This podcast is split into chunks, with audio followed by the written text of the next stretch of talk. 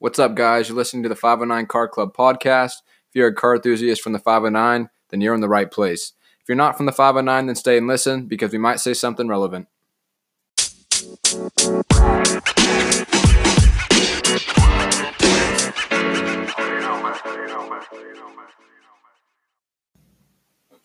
And we are back. What's up, guys? We have another podcast for you. More topics, more good stuff. Thanks for tuning in, and we're going to kick it off talking about BMW, doing some sketchy shit, as usual. Even though I own one, I don't condone everything they do. But yeah, so they're getting investigated by the feds right now because their sales punching. So they're reporting more vehicles have been sold in the U.S. than what they've actually have sold. So the Wall Street Journal on Monday said the U.S. Securities and Exchange Commission, also known as the SEC, is looking into sales practices by BMW in the United States. According to the story, the SEC is seeking to determine if BMW followed the practice of sales punching, in which an automaker has its dealers claim to have sold vehicles that actually are still in inventory in order to make its sales figures look better. And a BMW spokesperson told the journal that BMW plans to cooperate fully and acknowledge the company has already been contacted by the SEC. So my question is, why would they want to bump up their numbers? You know, why would they want to sales punch? What would be your idea on that one? Make more money. Yeah, but would they make more money just by boasting their numbers? Because they're not actually making more money. Because, you know, let's say they said they sold 5,000 cars this month, but they actually sold 3. So they took 3,000 profits instead of 5,000, but they said they took 5,000 profits. And then they probably got another 103, 500 maybe. So why? Profits, just because of the fact that they said they got 5,000 profits. I just don't know why they would. Wouldn't you just get taxed more since you've made more money? Mm. You're saying you've made more money? Probably.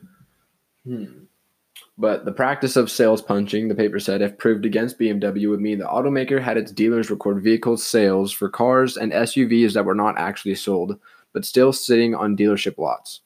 A BMW spokesperson told the paper that the company plans to cooperate fully with the SEC's probe. In 2016, Automotive News quoted a comment by BMW of North America CEO Ludwig Willisch. Who told the National Automobile Dealers Association at an event that there is a lot of pressure to report high sales numbers. He addressed the practice of inflating sales figures by registering cars as loaners, then selling them as used with very low mileage by saying it is not ideal, but it happens. BMW, not the only automaker to have come under fire by government regulators for its sales practices. As the WSJ notes, Fiat Chrysler Automobiles, the FCA paid $40 million in a settlement for having paid its dealers to report inaccurate sales information over a period of years, also by reporting unsold vehicles as have being sold. See, that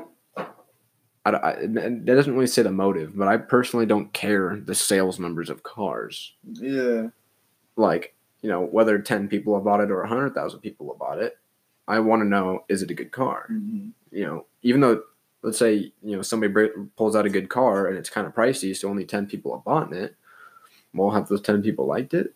Mm-hmm. So I just don't really feel a need or understand why they would just want to boast the numbers. Like, are clout chasers? Are they just trying to be like, yeah, we sold this many, but they actually sold that many? Like, BMW's kind of getting weird. Might have to buy an Audi. Might have to buy a fire truck. The first all-electric fire truck. I don't know if you guys have heard about it, but it's here.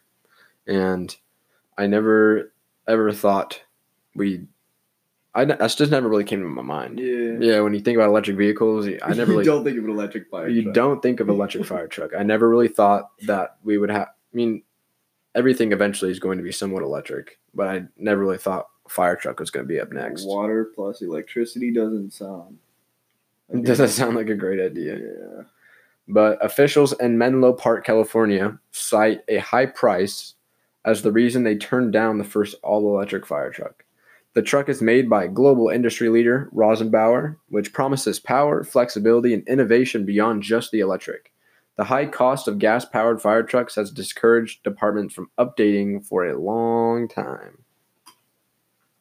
So what does this mean? It means the tech company in Hub Menlo Park, California, has balked on plans to order a revolutionary electric fire truck. The fire district's board of directors said the no vote came down to the cost, over $1.1 million by the time the truck is shipped and certified.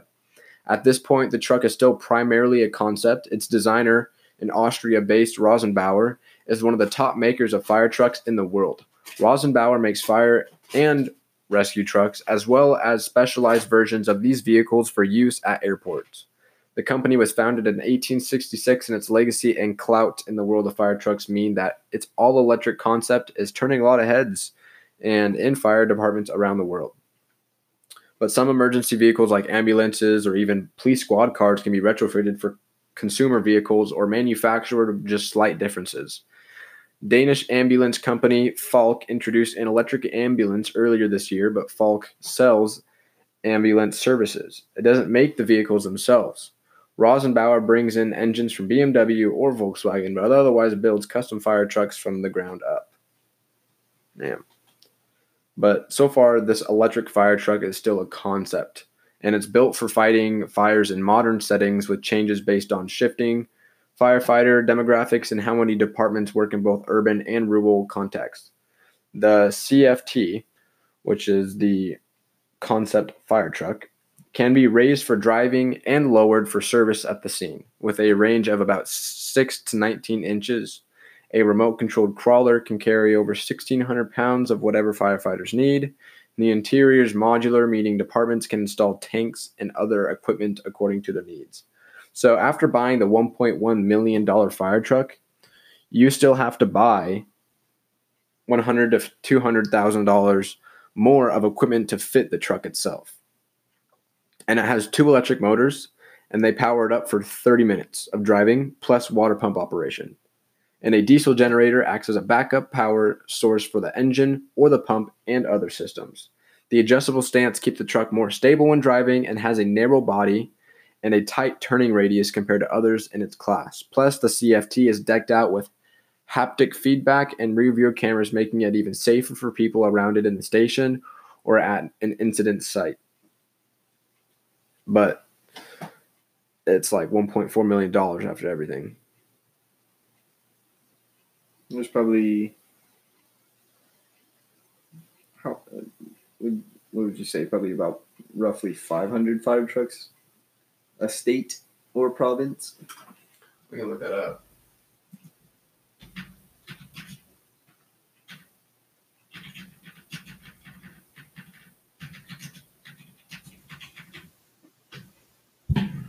How many fire trucks per state? You can't forget about the provinces, too. According to the National Fire Protection Agency, U.S. Fire Department profile says there are 69,150 fire engine pumpers, 7,000 aerial apparatuses, 76,300 other fire suppression apparatuses in the U.S. Which state has the most fire departments? Florida has 477 fire departments, and let's say that's 2 trucks per fire department. How many fire stations are there per population? There are approximately 1,056,200 firefighters in the U.S. in 2017. An estimated 373,600 of these were career firefighters and 682,600 were volunteer firefighters. So, okay, take Florida's number. Right, what was that, 477? 477 registered fire departments in the state of Florida. And like you said, there's probably 2, maybe 3. Let's say 3. 3 per station. Actually, no, let's just say 2. Okay, 2 per station. And then there's 69,000. Wait, no. I'm doing this wrong. So just multiply 2 by 477. So you get... like 90 something. You get 900. No, you get more than 900. No, you get 900 and 954. Just Google it. Just Google it. You have a calculator right in front of you. I can't. I can't do math. I think it's 954. You know, if my phone actually worked, that'd be nice. Yeah. 954. Okay, I wasn't stupid. But, so, it's 954 fire trucks. So, that's $954 million mm-hmm. worth of fire trucks. Mm-hmm. How much does an average fire truck cost?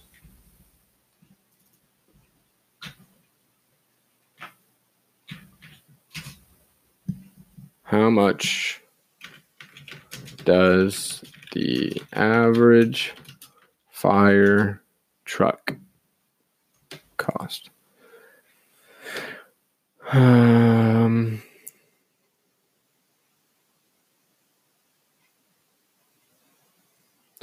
Roughly $550,000.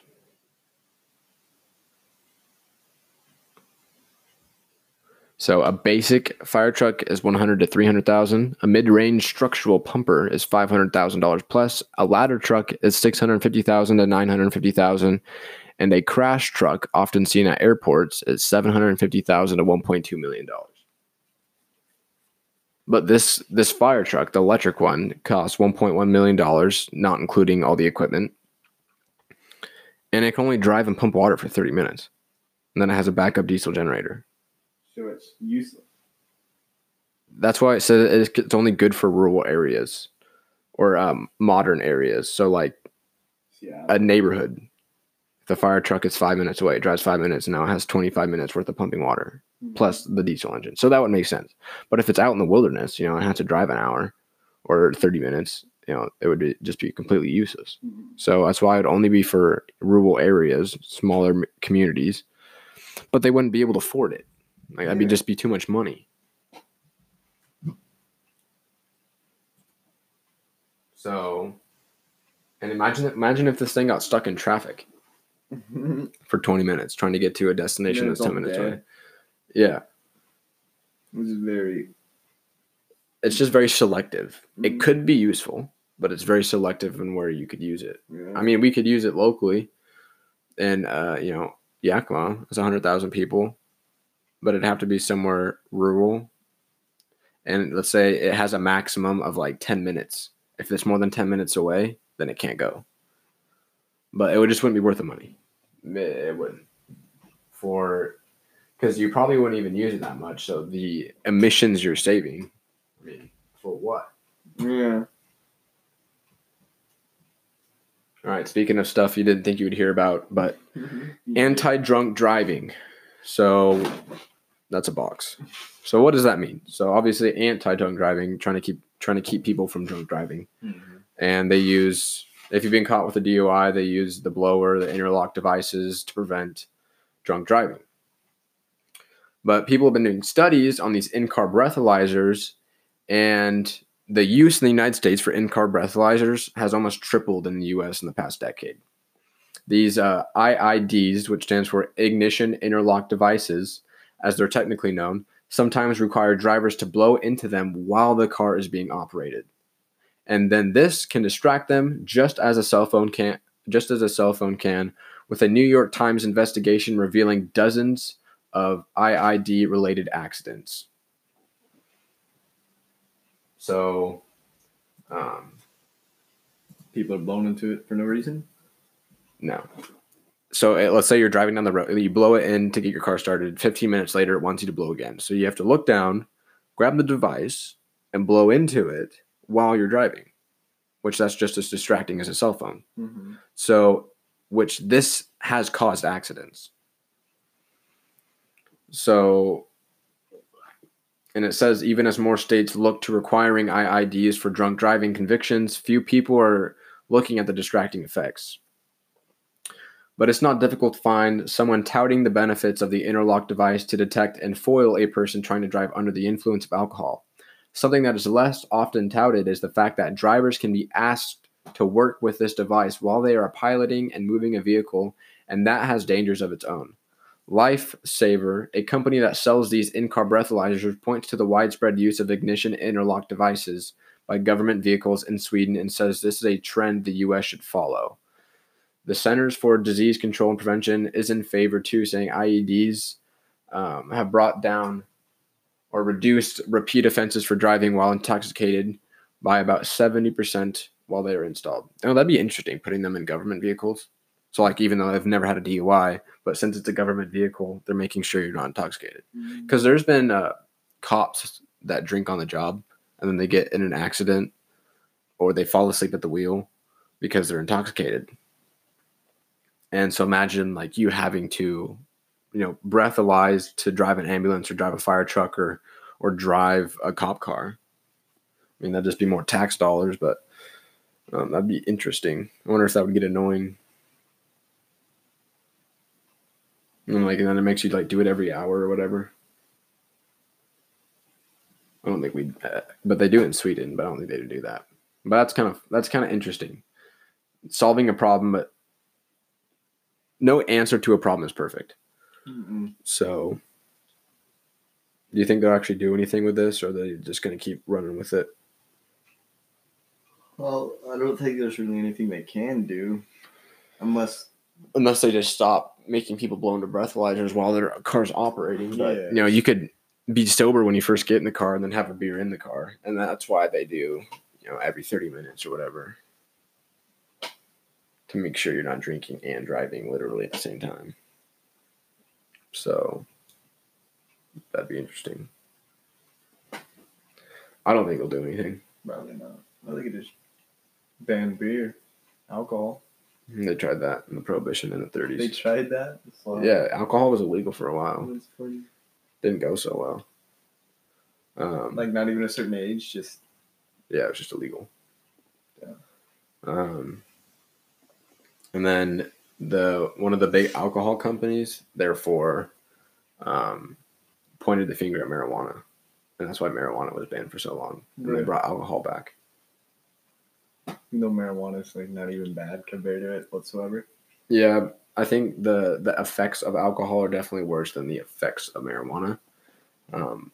The abuse are on total opposite sides of the spectrum, because the effects of abuse of alcohol, I think, is a lot different than the effects of abuse of marijuana to your body. Mm-hmm. But the outcome is almost similar.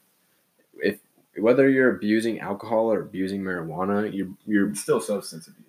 Both ways, you're going to be inefficient. Mm-hmm. You're going to be struggling. You're going to be happen, yeah. It's negative both ways. So, you know, abuse of anything, really, whether it's alcohol, whether it's caffeine, or whether it's marijuana, or, you know, pills, opioids, you know, it's all not good. So when people are like, oh, you know, alcohol is way better than marijuana, or marijuana is way better than alcohol, there's negatives to both sides. So alcohol is definitely a lot worse. Alcohol makes you aggressive. Marijuana makes you anti-aggressive, which people are like, oh, it makes you into a bum. Alcohol is more of a social thing right now. It always has been, when marijuana was kind of just for, like, the potheads and the stoners. But now marijuana is turning into something way much more. You know, it's its own business. It's fucking weak. Huh? Like, you see. Oh, yeah. CBD and THC and all this infused products. It's whack. CBD's huge right now. So it's growing. I'm curious what the look on marijuana is, if it'll be like the same look on alcohol. Mm-hmm. Like, what the look on marijuana will be like in, you know, 20 years. Because you're still not allowed to use it publicly, I don't think. Mm-hmm. Which you technically can't fucking... You can't walk around and drink beer either. Like, you have to be at, like, a bar. But there's no places where you can sit and smoke weed, like, publicly. There we go. That's a business idea for when we're 21. Yeah, but they literally... It would have to be in, like, a really, like, suburban area, because... People would have to walk. You'd have to walk everywhere. People can still have a beer and drive. But the moment, you know, you take a hit something, you're technically not allowed to drive anymore. So, like, make it have, like, no parking lots, like, no parking, because everybody has to walk. Or can you ride a bike stoned legally? Yeah. Probably. Definitely. The worst thing is you run in the road and kill yourself, not kill somebody else. That'd be interesting. Make a new law. Make a new law.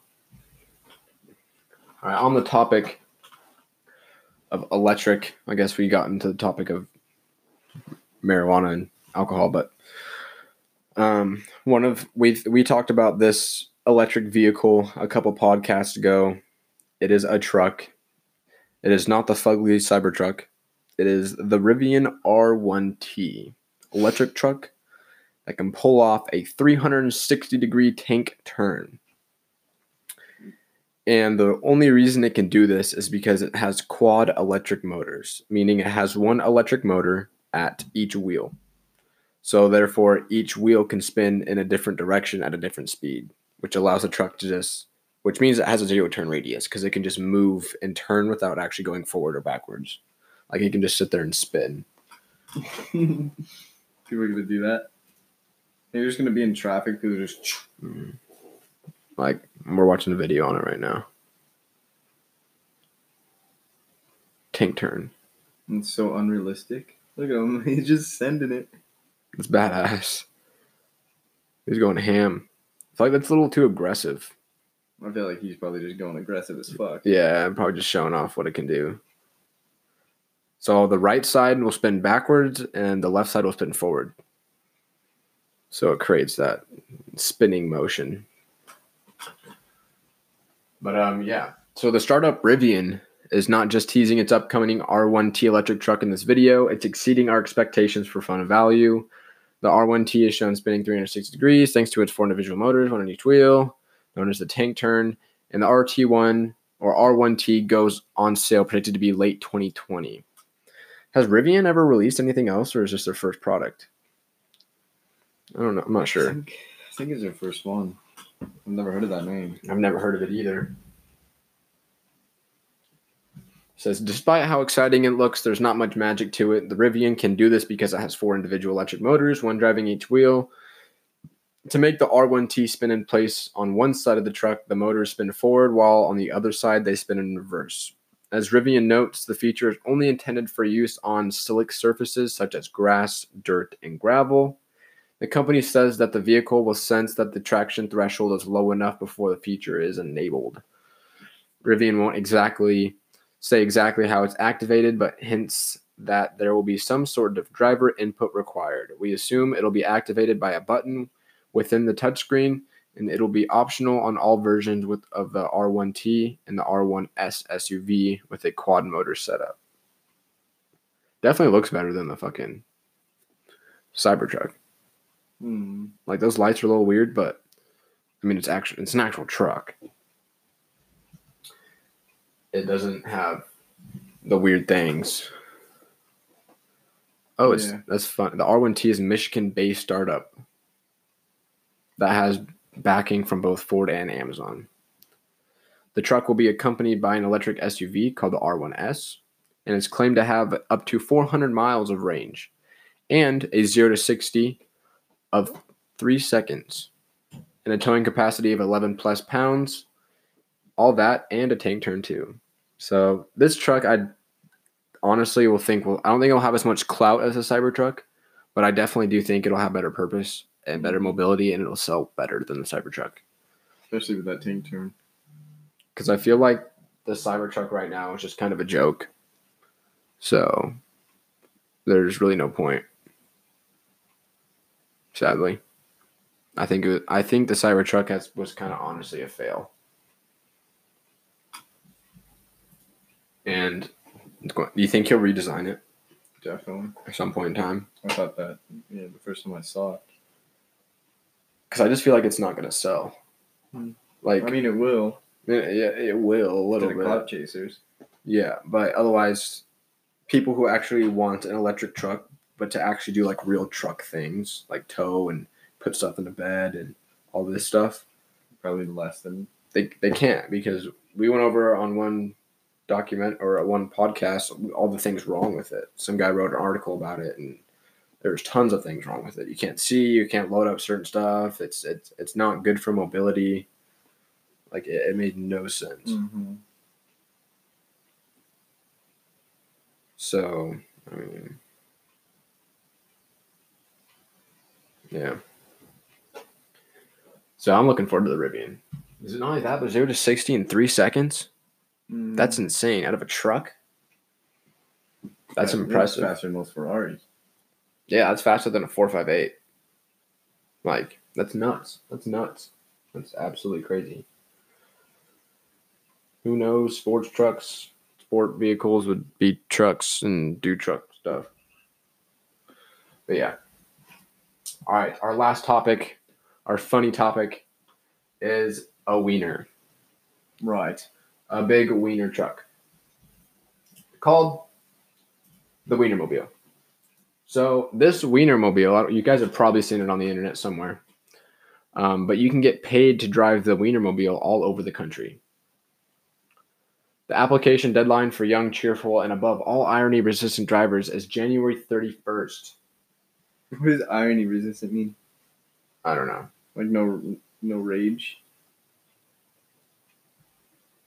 Or insecurities, maybe? I guess. But yeah, that's the Wienermobile. If you guys are watching or listening, go look it up. Wienermobile looks terrible. It's a wiener. If you thought parallel parking for your driver's test was tricky, imagine doing it in the midst of New York City gridlock in a 27-foot-long hot dog on wheels. That was the reality for Rose Beef. Like Lady Bird... Wait. Right. It's her self-given name, though her birth certificate reads Rosie Hutchinson, okay, and she lived to tell the tale of it. We're sitting in the second row of the Wienermobile, her home away from home. Over the past 5 months, Beef is a full-time hot dogger, the official title of the recent college grads who spent a year driving Oscar Mayer's gigantic hot dog-shaped publicity vehicle all over the country. She and Connie Salami, real name Connor Gray, manned the Oh I Wish Wienermobile, one of 6 Traverse that traveled in the nation. Together, they travel from supermarkets to block parties to fairs to tourist traps, spreading the word about Oscar Mayer's Franks and handing out wiener whistles and stickers to everyone they meet. Who wants a wiener whistle? Anybody want to blow my wiener? Oh. The job itself is a 1-year commitment from June to June, and to qualify, you need to have a bachelor's degree and thoroughly relish wordplay. A bachelor's degree to drive a fucking truck? Yeah. God damn it. Applications are open until January 31st, 2020 for the upcoming class, so naturally, we had to take a sneak peek at what it's like to actually live the dream. Hot Dog High, that is where its recruits learn the essence of being a hot dogger and learn to drive the Wienermobile. At the end, there is a full DOT test you have to pass. Imagine doing serpentines around traffic cones, parking, backing up, all with 5 other Wienermobiles alongside of you. I mean, it's like a bus. That's practically what it is. And they give you a new name. Upon a graduation, everyone chooses a punny nickname. Hence, Rose Beef and Connie Salami nicknames. Even as an honorary hot dogger for the day, I was christened anew. Candace Braun Davidson shall henceforth be known as Cold Cuts Candace. That's funny. Oh dude, sick name. It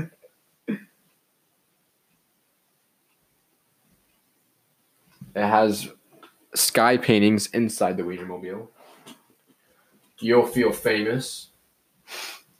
Yeah, I'm not persuaded to do this.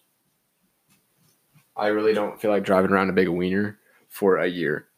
Imagine if someone took the time to get their bachelor's degree to do that. Unless I'm getting paid a freakish amount of money, if they're we'll give you $400,000 to drive this around for a whole year. I'll be like, all right, fine. You would have to be that much. Yeah, or more. So otherwise, I feel like I would just waste a lot of productive time driving around a vehicle that has no sense of value to me whatsoever. Yeah, and then it's just a bunch, I don't know. I don't even like hot dogs that much, so I don't know why I would do this. I'm good. Would you want to drive around a wiener? No. Blowing the wiener whistle? Mm-hmm. No. It's really not the move. Nobody would. Well, they did. That girl does. Mm-hmm. She saw the words clout. She was like, yes, this is going to make my Twitter page so good. I'm just like, fuck.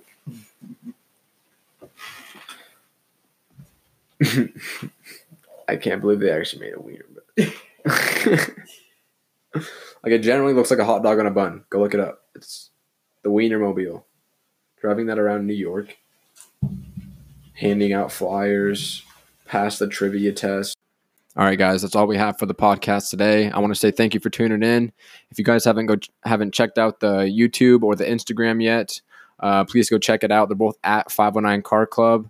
And make sure you guys go tell a friend, a family member who are all car enthusiasts to make sure to listen to the podcast because, you know, we're the best one in the 509. All right. Thanks again, guys.